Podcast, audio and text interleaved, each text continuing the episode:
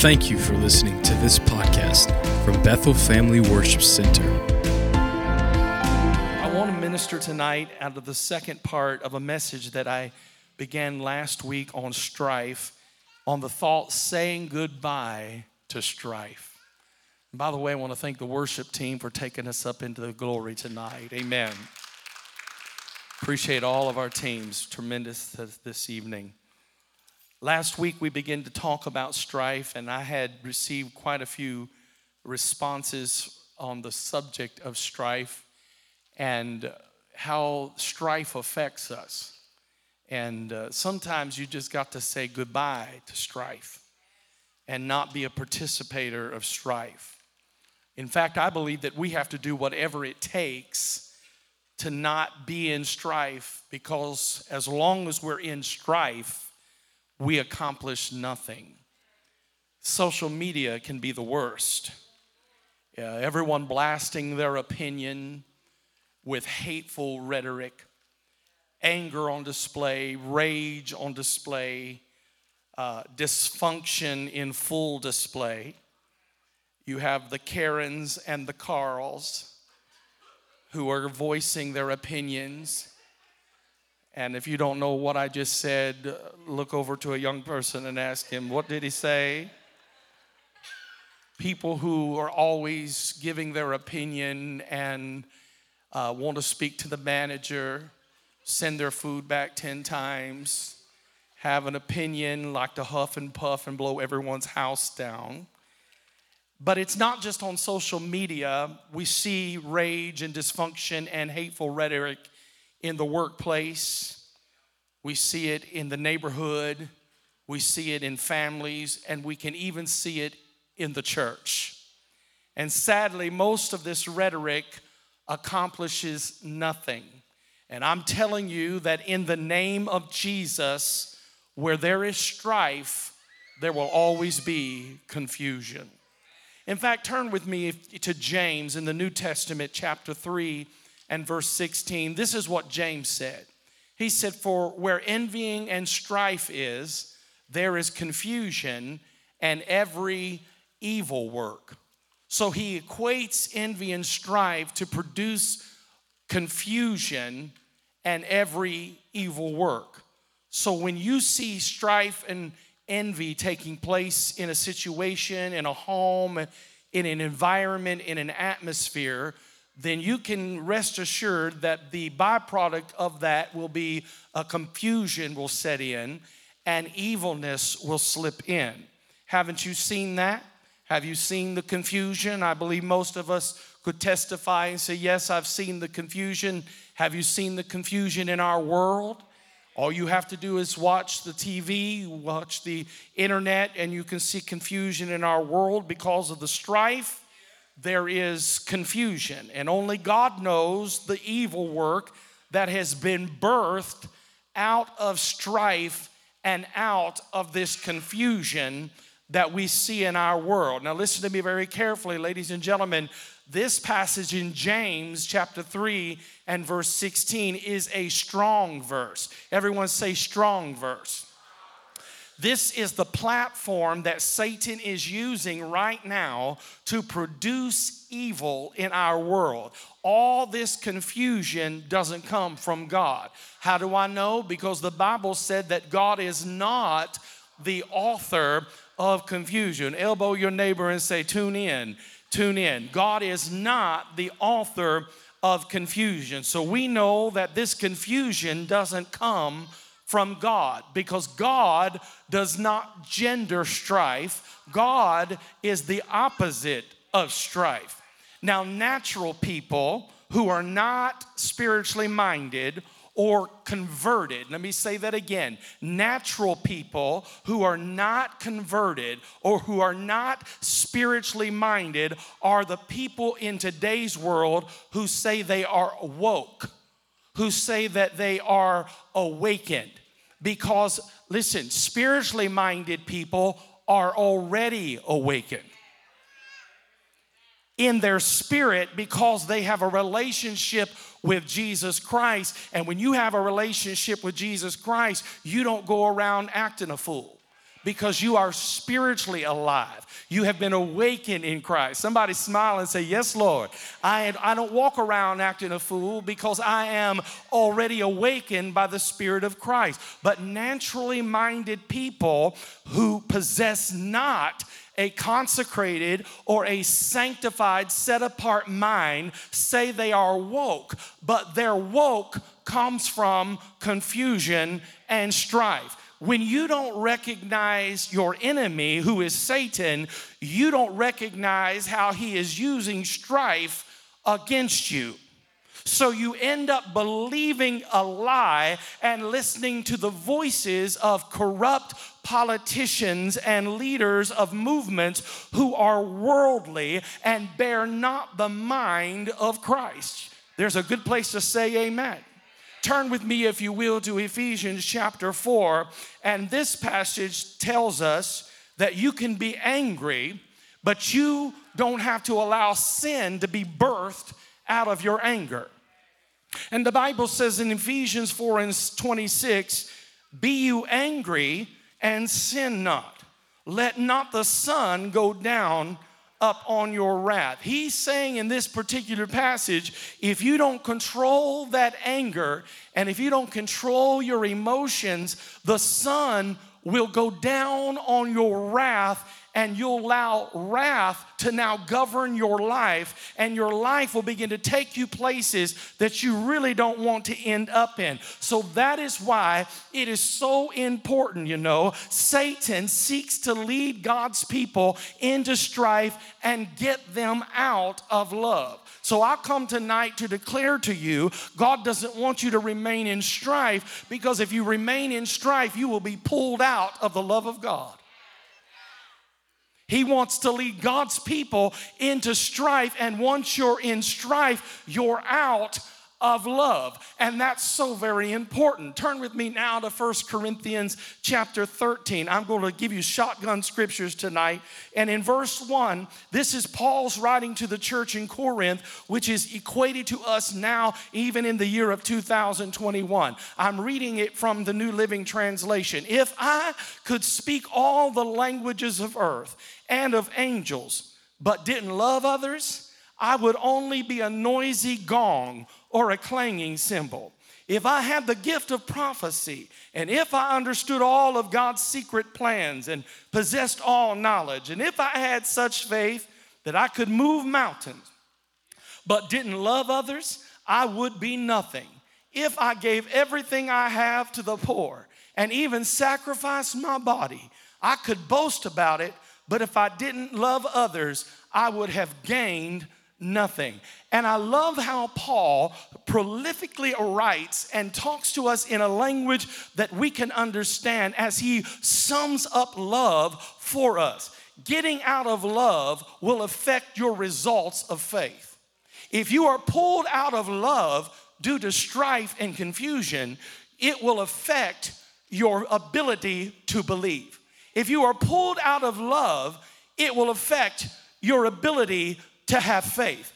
God wants you to remain in faith because if you don't stay in faith, you cannot receive the promises that were given to you by faith. And there's over 300 promises that are listed in the Word of God that are available to you and I, but we have to remain in love to have faith to receive the promise. And the only way we're gonna get those promises is by faith. But if we no longer believe the love that God has for us and we no longer receive the Holy Spirit that has poured into our hearts love, then our lack of belief in the love of God will hinder our faith to believe for the miracles and the power of God to be operational in our life and in our family. You know, listen, there's a lot of people, they're just up and down all the time when the love of God is concerned in their life. One day they feel like God loves them, the next day they feel like they're on the trash heap and God has walked away from them and doesn't desire them and they don't think God loves them. And this is the issue that's got to be settled in our lives today. That not only do you believe in the love of God, but that you also receive the love of God. I'm talking about believing and receiving. Somebody say, believe and receive. It has to be settled in me, or I'm always going to be a yo yo Christian, always going to be up and down, in and out, every which way but loose, always going to be like Humpty Dumpty sat on a wall. Humpty Dumpty had a great fall, and all the king's horses, all the king's men couldn't put Humpty Dumpty back together again. I'll be all cracked up, stitched up. One day I believe God loves me, the next day I don't think He loves me at all. It's an issue that every believer I have met, including myself, have had to settle in my heart. If I believe God loves me, then I have to receive the love of God that He is giving me. And when you believe and receive the love of God, faith worketh by how much you believe God loves you. But if you ever go around thinking that God doesn't love you and that God hates you and God is not for you, that He's against you, that's going to impact your faith from being able to appropriate the promises that God has made for you.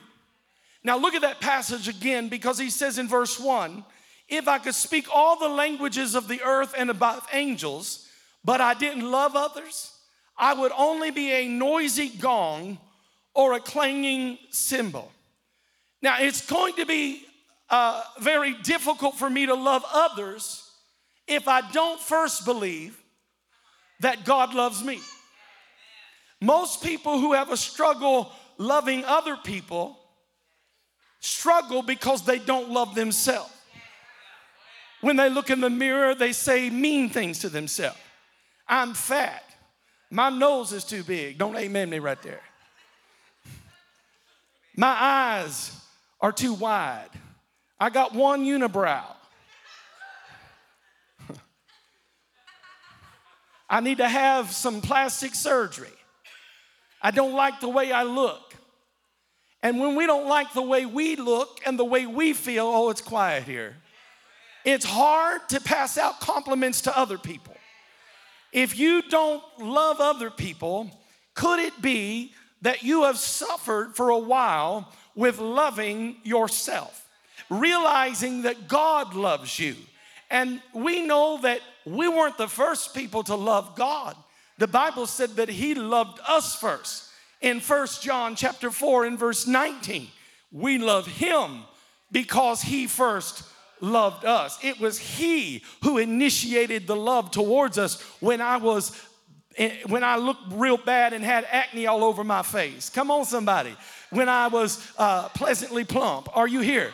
When when when I, my hair got cut the night before school pictures, and my mom cut my bangs so high that I had to raise my eyebrows just to look like I had some bangs. Are you hearing me? When you don't love yourself, come on, is there anybody here that has just had a fight sometimes? You, you, are so skinny, you have to run around the shower just to get wet. You, you think, I need to put on some pounds, I need, or I need to lose some weight, and we struggle all the time with ourselves, and we forget it is He that loved us first. And when you realize that God loved you first by faith, you receive that. And remember in your heart, He loved me first. Because He loved me first, I can love Him and I can love all His people and all His creation because I know and believe that God loved me first. I can love myself and then I can love other people. I can love my neighbor as I love myself because I now love myself because I know God loves me.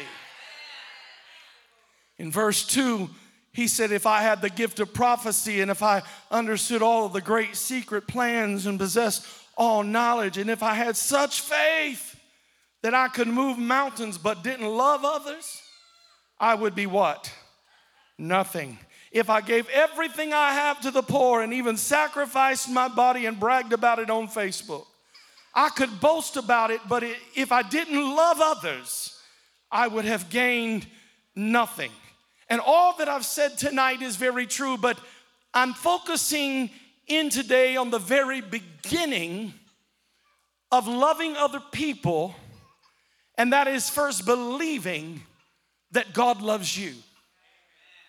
There's something that's so very important that when you know that faith worketh love, it's just like a car works by gas. You've got to have gas in order for a car to run. I don't care what else you put in it. If you don't put gas in it, it ain't running. If you have an electric car and it runs by electricity, you've got to have electricity in order for the car to run. And so, in order for our faith to run and to operate, then we've got to believe that God loves us and believe in the love of God that He has for us and believe that love will not only equip us, it'll equip us to love other people and believe that the love of God will equip us to also love ourselves. I have to have a faith to believe in the love of God for faith to be activated and for it love to work into my life. Let me show you what I'm talking about. Turn with me to the book of Deuteronomy chapter 1. In the Old Testament in Deuteronomy chapter 1, I have a question. What is it that will cause a person to rebel against the things of God? What is it that would cause a person to be adamant and to, to puff their chest out and to shake their fist and their bony finger and say no to God? What is it that would cause a person to yield to the spirit of strife instead of the Spirit of God. Look at verse 26. This is what the Word of God said. Notwithstanding, you would not go up, but rebelled against the commandment of the Lord your God. And I had to stop there and ask the question what would make somebody do that? What would make me rebel? against the word of God? What would make me rebel against the commandment of the Lord? And then he reads on that you murmured in your tents and said, Because the Lord hated us. He hath brought us forth out of the land of Egypt to deliver us into the hands of the Amorites to destroy us. Now you have to ask the question what is the cause of all of this? What is the cause of them having this conversation with God? They did not believe that God loved them. Somehow it had entered into their mind that God hated them. Because isn't that what they said in verse 27? Because the Lord hates us. They had it in their mind that God was against them, that God was out to destroy them. So they rebelled against the commandment of God because they did not sense the love of God. Their faith had not enacted them to believe, and they couldn't run faith in their life like gasoline in a car to keep going.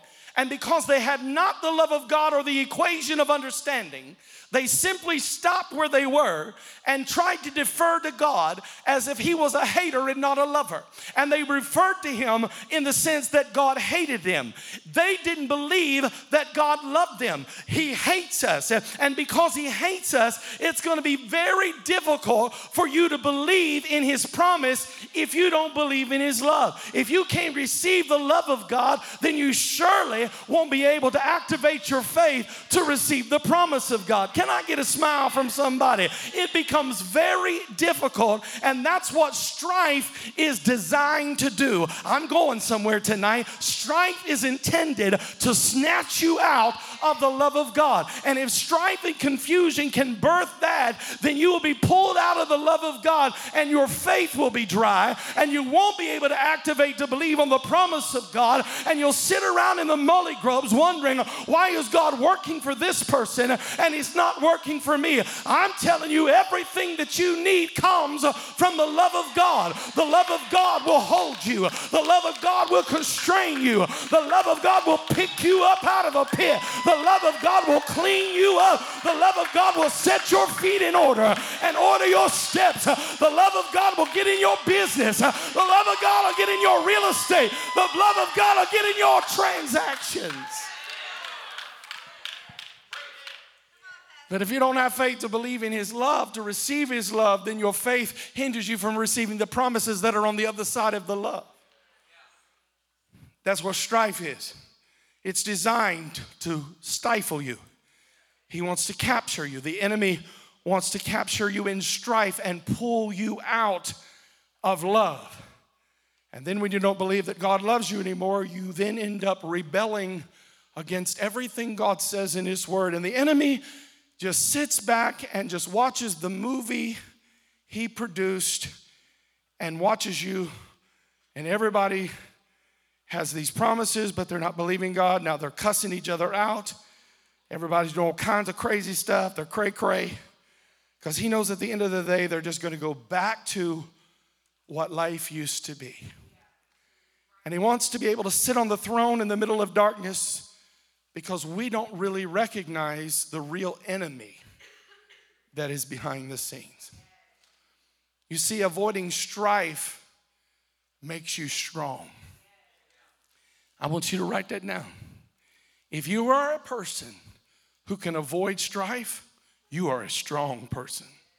Popeye said, I'm strong to the finish because I eat my spinach. I'm Popeye the Sailor Man. Somebody make a muscle and say, beep, beep. I'm. Um. Avoiding strife makes you a strong person because you have to put up resistance. And when you put up resistance long enough, your muscles build. You're, you resist strife and you become a strong person. And people who are strong because they learn how to resist strife, gossipers don't get along with them. Talebearers don't get along with them. People who resist strife will shut strife down before it has a chance to hiccup. If you are a person that is a zero strife tolerant person, people who stir up strife won't even go near you because they're afraid you're going to put them in their place. And putting them in their place is not against them, it's just reminding them what the word says. So when you are a person that avoids any type of strife, you are a person that is strong because you have learned how to exercise resistance. Ooh, it's quiet in here, but it's fun. Discord and strife makes you weak. Are you always in discord, always into it with somebody, always got a burr in your saddle, always got a bee in your bonnet. Oh, always got a hitch in your get along. Come on, somebody. Discord and strife make you a weak vessel. Look at Mark chapter 3. Mark chapter 3 and verse 25 says you've got to avoid strife because it'll make you strong. But look at this, and if a house be divided against itself, that house cannot what? It cannot stand. May I say it this way if the government is divided against itself, it cannot stand. If management and labor is divided against itself, it cannot stand. If society and neighborhoods are divided against itself, it cannot stand. Do you see this? They are spiritual, godly principles that are very plain that wherever there is division, they cannot stand. If there is division, it will not stand. I'm preaching to somebody. You're going to have to get rid of the division in order to be able to be successful and to stand. And guess what? Your enemy knows it. Your enemy knows that if you get divided, you won't be able to stand in your marriage. The enemy knows that if you get divided, you won't be able to stay at a church for too long. The enemy knows that if you get divided, you'll quit every job in town because you think the boss is picking on you. A divided house uh, will not stand. Oh, it's so quiet in here. So, what does the enemy do? He does everything. He throws the kitchen sink at you, he'll supply all the little seeds necessary for division to come on in. And he knows that anything divided will not stand. A marriage divided against itself, it cannot and it will not stand stand. I mean, this is it's being made clear to you that you and I have got to learn how to attack strife. We've got to attack division and say, Not today, devil. You can't have my home. You can't have my relationships. You can't have my church. You can't have my home, my spouse, my marriage, my children. You can't have anything that God said is mine because I've received the love of God after I believed in the love of God. And I believed, then received, and I activated my faith. And now I believe that God's promises are available to me because I am loved of the Lord and I am worthy to receive every benefit in the kingdom of God. He said, I've given you the keys to the kingdom. I have a key to the health department. I have a key to the treasury department. I got a key to every door that God said that I can open. Is there anybody that believes that tonight? Faith gets me into the promises of God. and the enemy knows that if he can divide us, that we will not stand. I mean, I'm looking at this thing that's going on in our world today. And it's like our world is so dark that we can't even see the real truth. We can't even see who the real culprit is. And we can't even see the real issue behind this confusion. And that what happens when we choose to ignore God, even the smallest things dating into our history of taking prayer out of school, even those things have caused America to become divided from what is a woke, new way of thinking, from thus saith the word of God, the principles of faith, the foundations of our forefathers. And I'm not talking just about American forefathers, I'm talking about biblical forefathers, people who exercise faith, who hoped against hope that they might become. Can I tell you that in America, we have a great division among us? And I'm not preaching to the choir, I'm not preaching to you as if you don't already know this. And I do not care one way or another of what side of any fence you sit on. I'm not interested in the fence, I'm interested in the door that leads me through the gate. And Jesus is the only way. Buddha is not the way. Mohammed is not the way. Joseph Smith is not the way. There's no guru. You can you can hum into a crystal ball and hum till you numb, but that's not the way. The only way to heaven is through Jesus. The only way for rec- reconciliation is through Jesus. I wish I had some blood washed saints who understand. We know who's behind this confusion. Our world is messed up. And when we make these kinds of decisions of taking God out of our schools and taking God in prayer out of the courts and, and the, just all that stuff, and just now won't afraid to say the name of Jesus, can pray to anybody but Jesus. And now the Christians the people who name the name that has power to deliver, who name the name that can bring you off of drugs, uh, who name the name that can bring you out of perversion and lust, uh, who name the name that can bring you out of alcoholism. Am I preaching to somebody who can bring you out of every mess? Uh, that name is still the name I call on. I don't call on a mystic power of a universe. I don't call upon some cosmic God. I call upon the only name whereby men must be saved, and that name is Jesus. Does anybody believe that his name still has power? Tell the devil, take that devil in the name of Jesus. I'm supposed to be teaching.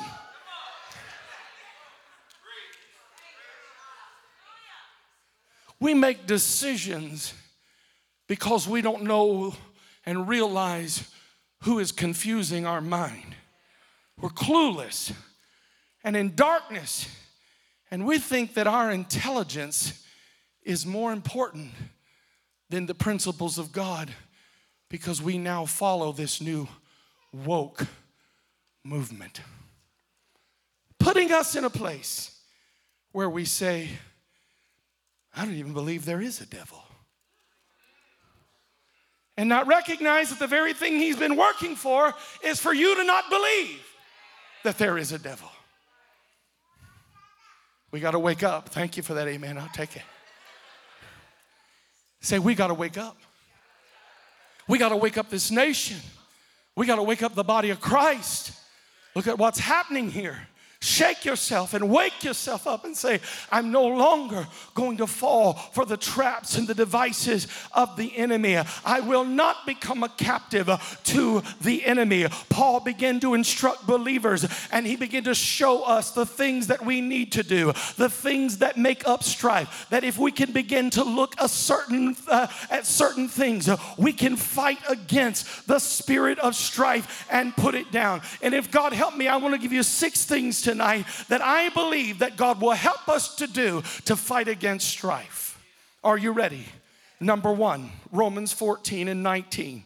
Let us therefore follow after the things which make for peace and things wherefore wherewith one may edify another. And in this particular passage, don't just become someone that wants to stir contention, but follow after the things that make peace. I want to ask you tonight is that happening in your life? Are you following after the things that make peace? Is that happening? Can you start by making sure it is happening in your life first? Uh, go after those things that make peace. Run after the things that are peaceful. Run after the things that God has said is for peace. Go after the thing that's going to cause this thing to be peaceful right here and right there. And the things where we, we build up one another. Go after those things and seek out for peace. We have to understand that if we begin to look uh, and to see that in our nation, our very nation, good Lord. You're talking about a, the most powerful nation upon the face of the earth where all we, we need to be looking for things that make for peace, not things that cause confusion and strife. Can you imagine if the Democrats and the Republicans would just take that one scripture and say, let's come to the table and let's compromise and follow the things that will make for peace Uh, and let's do things uh, that will edify another person. Let's do things uh, that will edify our nation and edify our country. But when that's not done, you see strife and confusion and every evil work, even though we have been given clear instructions in the Word of God and what we are supposed to do. Follow the things that make for peace. Number two, Romans 15 and 5 says, Now the God of patience and consolation grant you to be like minded one toward another according to Christ Jesus. So here is the problem. Somebody says, Well, I, I wouldn't mind. I wouldn't mind being like minded. That's fine. But he said it has to be according to Jesus Christ. Oh, I don't mind being like minded. But the key is, he said it has to be according to Christ Jesus. Mm-hmm. According to Jesus Christ, that's how you become like minded. There's got to be this place where everybody agrees that's the place where we will agree. This is the place we will agree on. The Bible says, How can two walk together unless what? They are in agreement. And this scripture is strongly recommended. He says, Now the God of patience and consolation grant you, grant me to be like minded. He provides and has given us everything we need to be like minded towards one another, but that like mindedness has to come from the Spirit of Christ Jesus. That's the only way we can agree at the table is in the like-minded according to Christ Jesus. Here's the third one. In 1 Corinthians 1 and 10. Now I beseech you, brethren, by the name of our Lord Jesus Christ, that you speak, that you all speak the same thing. Look at here. And that there be no divisions among you. Then he goes on to say, but that you be perfectly joined together in the same mind and in the same judgment. Look what he says that there be no divisions among you. Have no divisions. Have no divisions. Racism is a spirit of division that is magnified in hate. I'm aware that racism is a quick judgment of a particular race of people to try to rate them either superior or inferior, and then to begin to operate in bias or partiality, and all of that is governed in strife. It is governed in hate. Are you here? Racism is the spirit of division, my God, that is magnified in hate. Look at what the Bible says here. Now I beseech you, brethren, by the name of our Lord Jesus Christ, look at this, that there be, he says, the same thing, that there be no divisions among you, but that you be perfectly joined together in the same mind and in the same judgment. Are you with me? So here's what happens when we decided to kick the Bible out, you know, I don't want to live my life according to that. When we decided that we can now live by our woke, woke culture and we can give new names to old sins, we can let homosexuals get up on our platforms and lead our music. We can be all shacked up, fornicating, having sex with one another out of, out of the will of God. It's quiet in here now. We go to the bar on Saturday with a margarita in one hand and come walking in on Sunday with a Bible in the other hand. You don't want me to preach to you.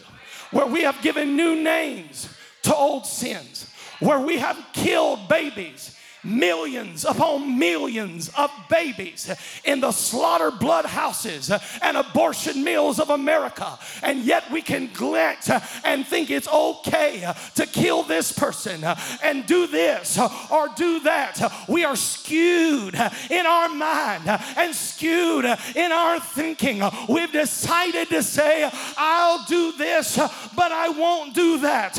I like this scripture, but I don't like that scripture. What planet do you live on? The Bible said heaven and earth will pass away, but my word will never pass away. Am I preaching to anybody that believes this is the book? This is what will save your soul. This is the roadmap that'll lead you all the way home into glory. You don't get to pick and choose what you will or won't believe. And I wouldn't give a plug nickel for a preacher or a church that will not preach the truth.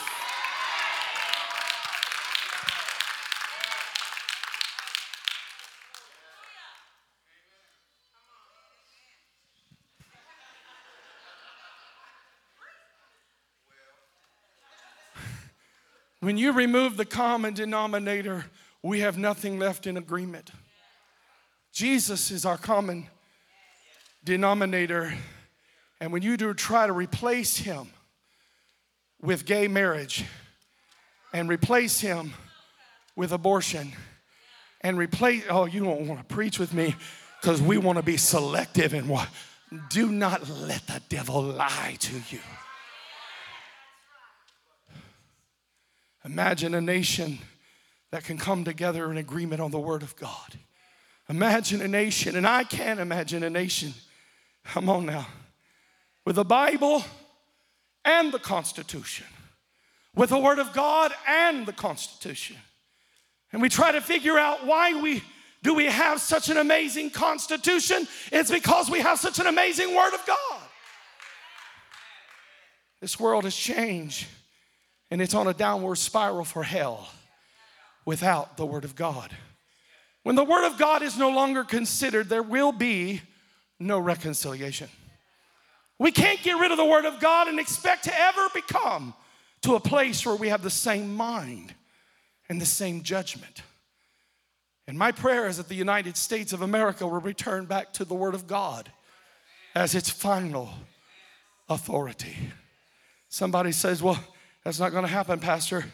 But what I don't understand is in a court of law, why do you have somebody put their hands on the Bible, lift their hands and say, I promise to tell the truth, the whole truth, and nothing but the truth? So help me God.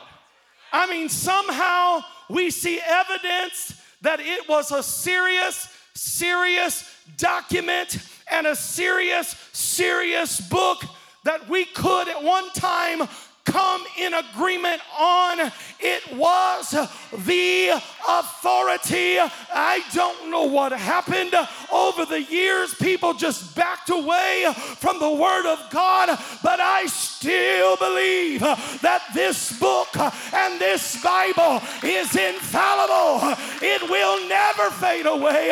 I don't care what your disposition is, it will never outrule or override this Word. Look at your neighbor and say, I don't care what funny thing you believe, the Word of God is true. Somebody said, Pastor, it's futile for you to believe that. I don't believe that. I, am still going to pray. I'm still believing that God somehow, some way will bring an awakening to our nation, an awakening to the church of Jesus Christ, where we will return to the Word of God as our final authority. I believe it, and I believe God can do anything. I believe He can change the minds of this world. And I guarantee you this one thing if things get so bad that you just don't know what to do, I guarantee my life that you will turn to the Word of God again. Here's the fourth one. I, I got to hurry. Ephesians 4 1 through 3. I, therefore, the prisoner of the Lord, beseech you that you walk worthy of the vocation wherewith you're called, with all lowliness and meekness, with long suffering, and here it is, forbearing one another in love. Then he would go on to say in verse 3 to endeavor to keep the unity of the Spirit in the bond of peace, forbearing one another in love. We don't have to agree on everything, but we've got to learn how to disagree agreeably and still walk away from the table loving one another. Not getting mad, huffing and puffing, defriending everybody. If I see one more person at January 1st, tell us on Facebook that they're cleaning their list out. I just want to say, go ahead and delete me now. Bye, Felicia. Every year you make the same proclamation. Uh, who cares? Nobody wants to hear your mess. If you want to delete somebody, delete somebody. Get on with yourself. Put all your business out there. You got too much going on. You need to be, if you were in the Word of God as much as you were in Facebook,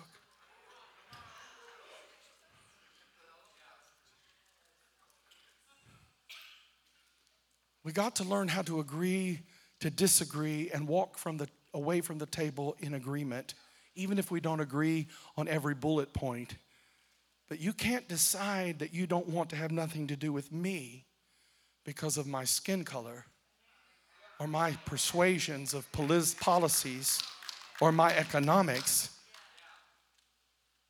What gives you the right to walk away from me? I have shook hands with people at funerals who have talked about me behind my back. And I knew they did because the Holy Ghost showed me. All because they did not know how to disagree agreeably. Everyone now in this world is fighting, raging mad, wanting to burn buildings down, wanting to kill people. I understand. Who's behind it? Is it these people sitting in the row? Is it the white people? Is it the black people, the brown people? Who's to blame for all this? Must be the red people. We blame everyone except for who we should be blaming. I only tell this story occasionally because it's a very transparent story. When I was in junior high, about ready to go into high school, our school received a threat that the gangs, and I'm from the hood, the gangs in our community and in our school in junior high in the 80s, in the 88 rocks, anyhow. Anywho, I was in junior high and there was going to be a big gang fight. Gangs, there was three gangs that were going to fight each other. And they were going to fight each other on the walk bridge that extended over the interstate. That just happened to be my only way home or the short way home. So I thought I can outrun them. I'm skinny. I'm fast. Well, the time I got to the walk bridge, the gangs had been met by the police and met by school officials and the principals were all there, and they shut it down. And I thought, good, I can get home. I got on the other side of the walk bridge and I was surrounded by a gang because they were angry. They wanted to fight, and somebody stopped their fight. And I was their victim. They, they pulled out knives, they run those knives on the back of my neck, all the way around my neck, all the way around my head told me all the ugly things they were going to do to me. And I was fearful for my life. I, I lost my breath. I was overwhelmed with fear. And I did the only thing I knew to do was to run, and I became the bionic man. I mean, I took off. Some of you all know who Steve Austin is. Uh, come on, son. Lee Majors. Anybody know? Two people. Yeah, okay, okay. I got more witnesses over here in the old section. Come on now. And I mean, I got na na na na na na na na na na. Come on now. And I came to a fence, and Bentley, I kid you not, I, I jumped that fence and caught the back of my, my breeches, ripped out my breeches, and kept a running. Scared to death. I was. I was. And I had nightmares after that. I got so scared. I was tormented in my sleep. And I started having resentment towards a certain people group.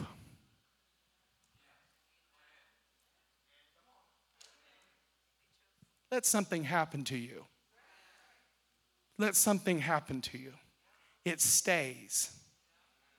So I can stand up here tonight and tell you I know what some things feel like. I may not know what everything feels like, but I know what that did to me.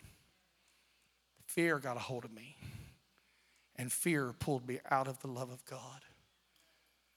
I'm telling you, I fought a fight, went to try to take this individual to court for what they had done. But because this young person who was so old, he shouldn't even been in junior high. He had flunked so many. He had a beard down to here. You know what I'm talking about? And him and his brother, the same way, they, they bullied people. I did everything I could to avoid them. Went to take them to court. The judge and whoever was involved did not tell us any of the dates. They just wanted to drop this thing. And because we didn't show up, they dropped the case.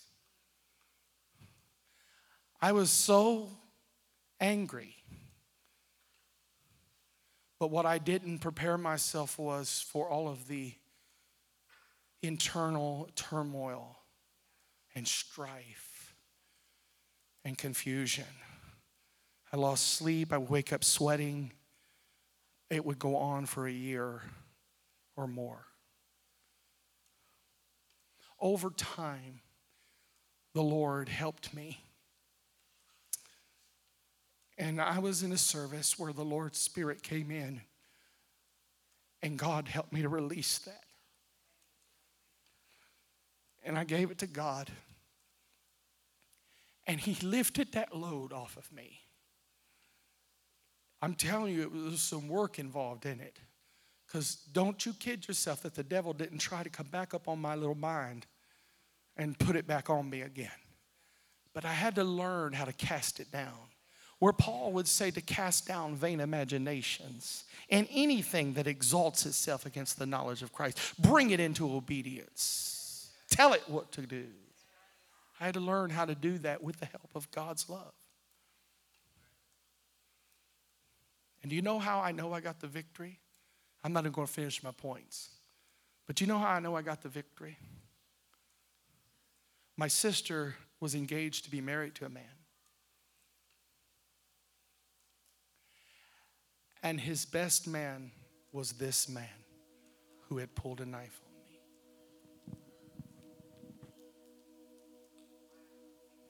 Can you imagine? But I knew that God had delivered my mind from it. That was his best friend. Woo, talk about it getting close to home. But when I had nothing in the pit of my stomach but the joy of the Lord, I remembered that old song I have no fear what man can do. The Lord I serve will pull me through. I'm telling you that love will pull you out of strife. I, I didn't have time to finish all of this tonight. But I want you to understand something. Strife will pull you out of love, and love will keep, if you're pulled out of love, you will be pulled out of faith, and you won't have faith to believe for the promise of God because strife and envy and confusion will keep you so bound up that you lean when you walk. You lean toward a certain, and, and, and, and everybody knows when you open your mouth, you're going to hit this thing again. You're going to talk about this again. It's going to be on your radar again. And I'm not saying we're oblivious. We don't stick our head in the sand and are unaware of cultural things and things that have happened in our community or in our nation. But remember who you are. If I would have let the devil to torment my mind, I don't know that I would have ever got victory. And I might have been just one of these people that ran around and thinking that this race is this way and this race is that way and these people are this way. Excuse me. Discrimination and racism goes in every direction. You know how I know that? Because I'm a white person who pastors a diverse church. I've had to learn culture, and it's been for my benefit. I tell our people when people say, We don't see color. Yes, you do. You see it and celebrate it. Amen? We can't let what's happening in this nation pull us out of the love of God.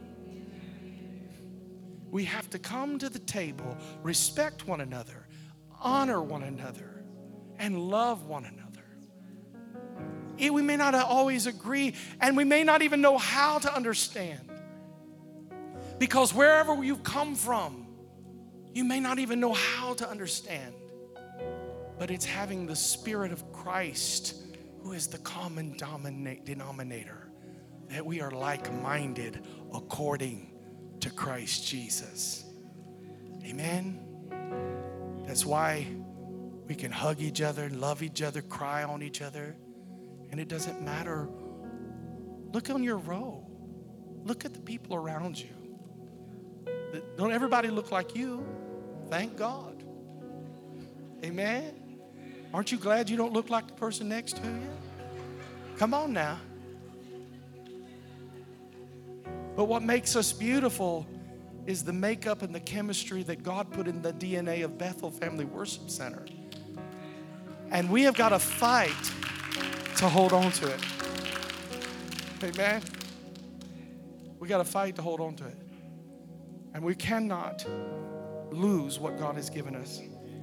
Would you bow your head for a moment? I want the Holy Spirit to have room to move in our heart. Come back to the Word of God. Come back to the Word of God. Let nothing be done through strife. Let nothing be done through vainglory. Come back to the Word of God. In lowliness of mind, esteem other people better than yourself. Look out for the needs of your brothers and sisters. Try to be very careful not to say anything offensive.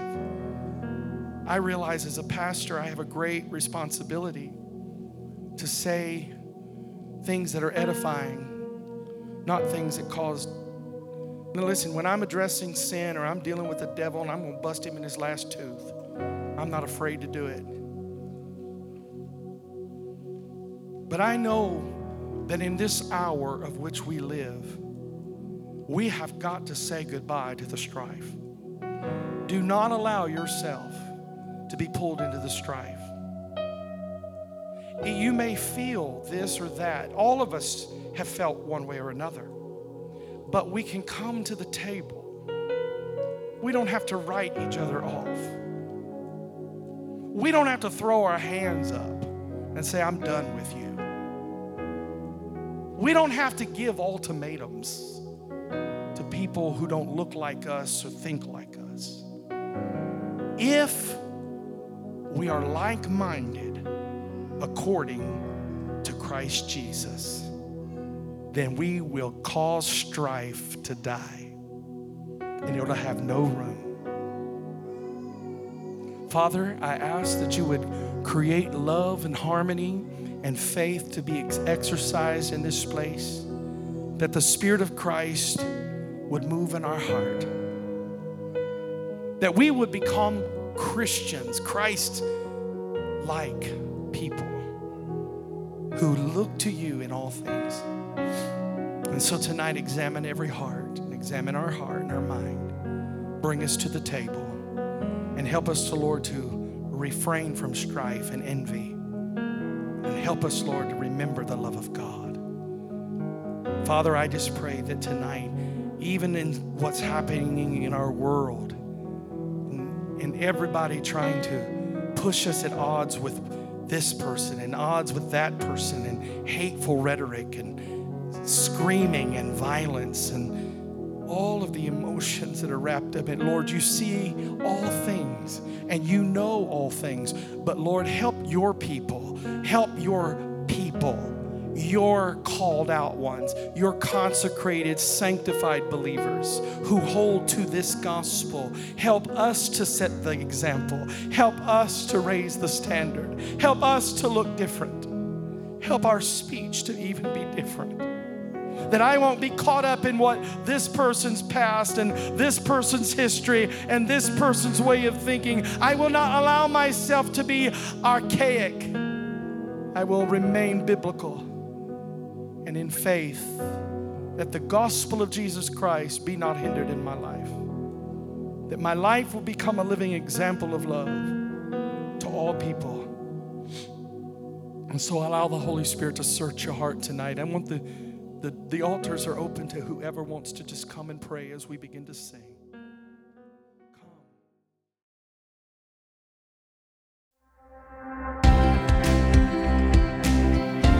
Thank you for listening to this podcast from Bethel Family Worship Center.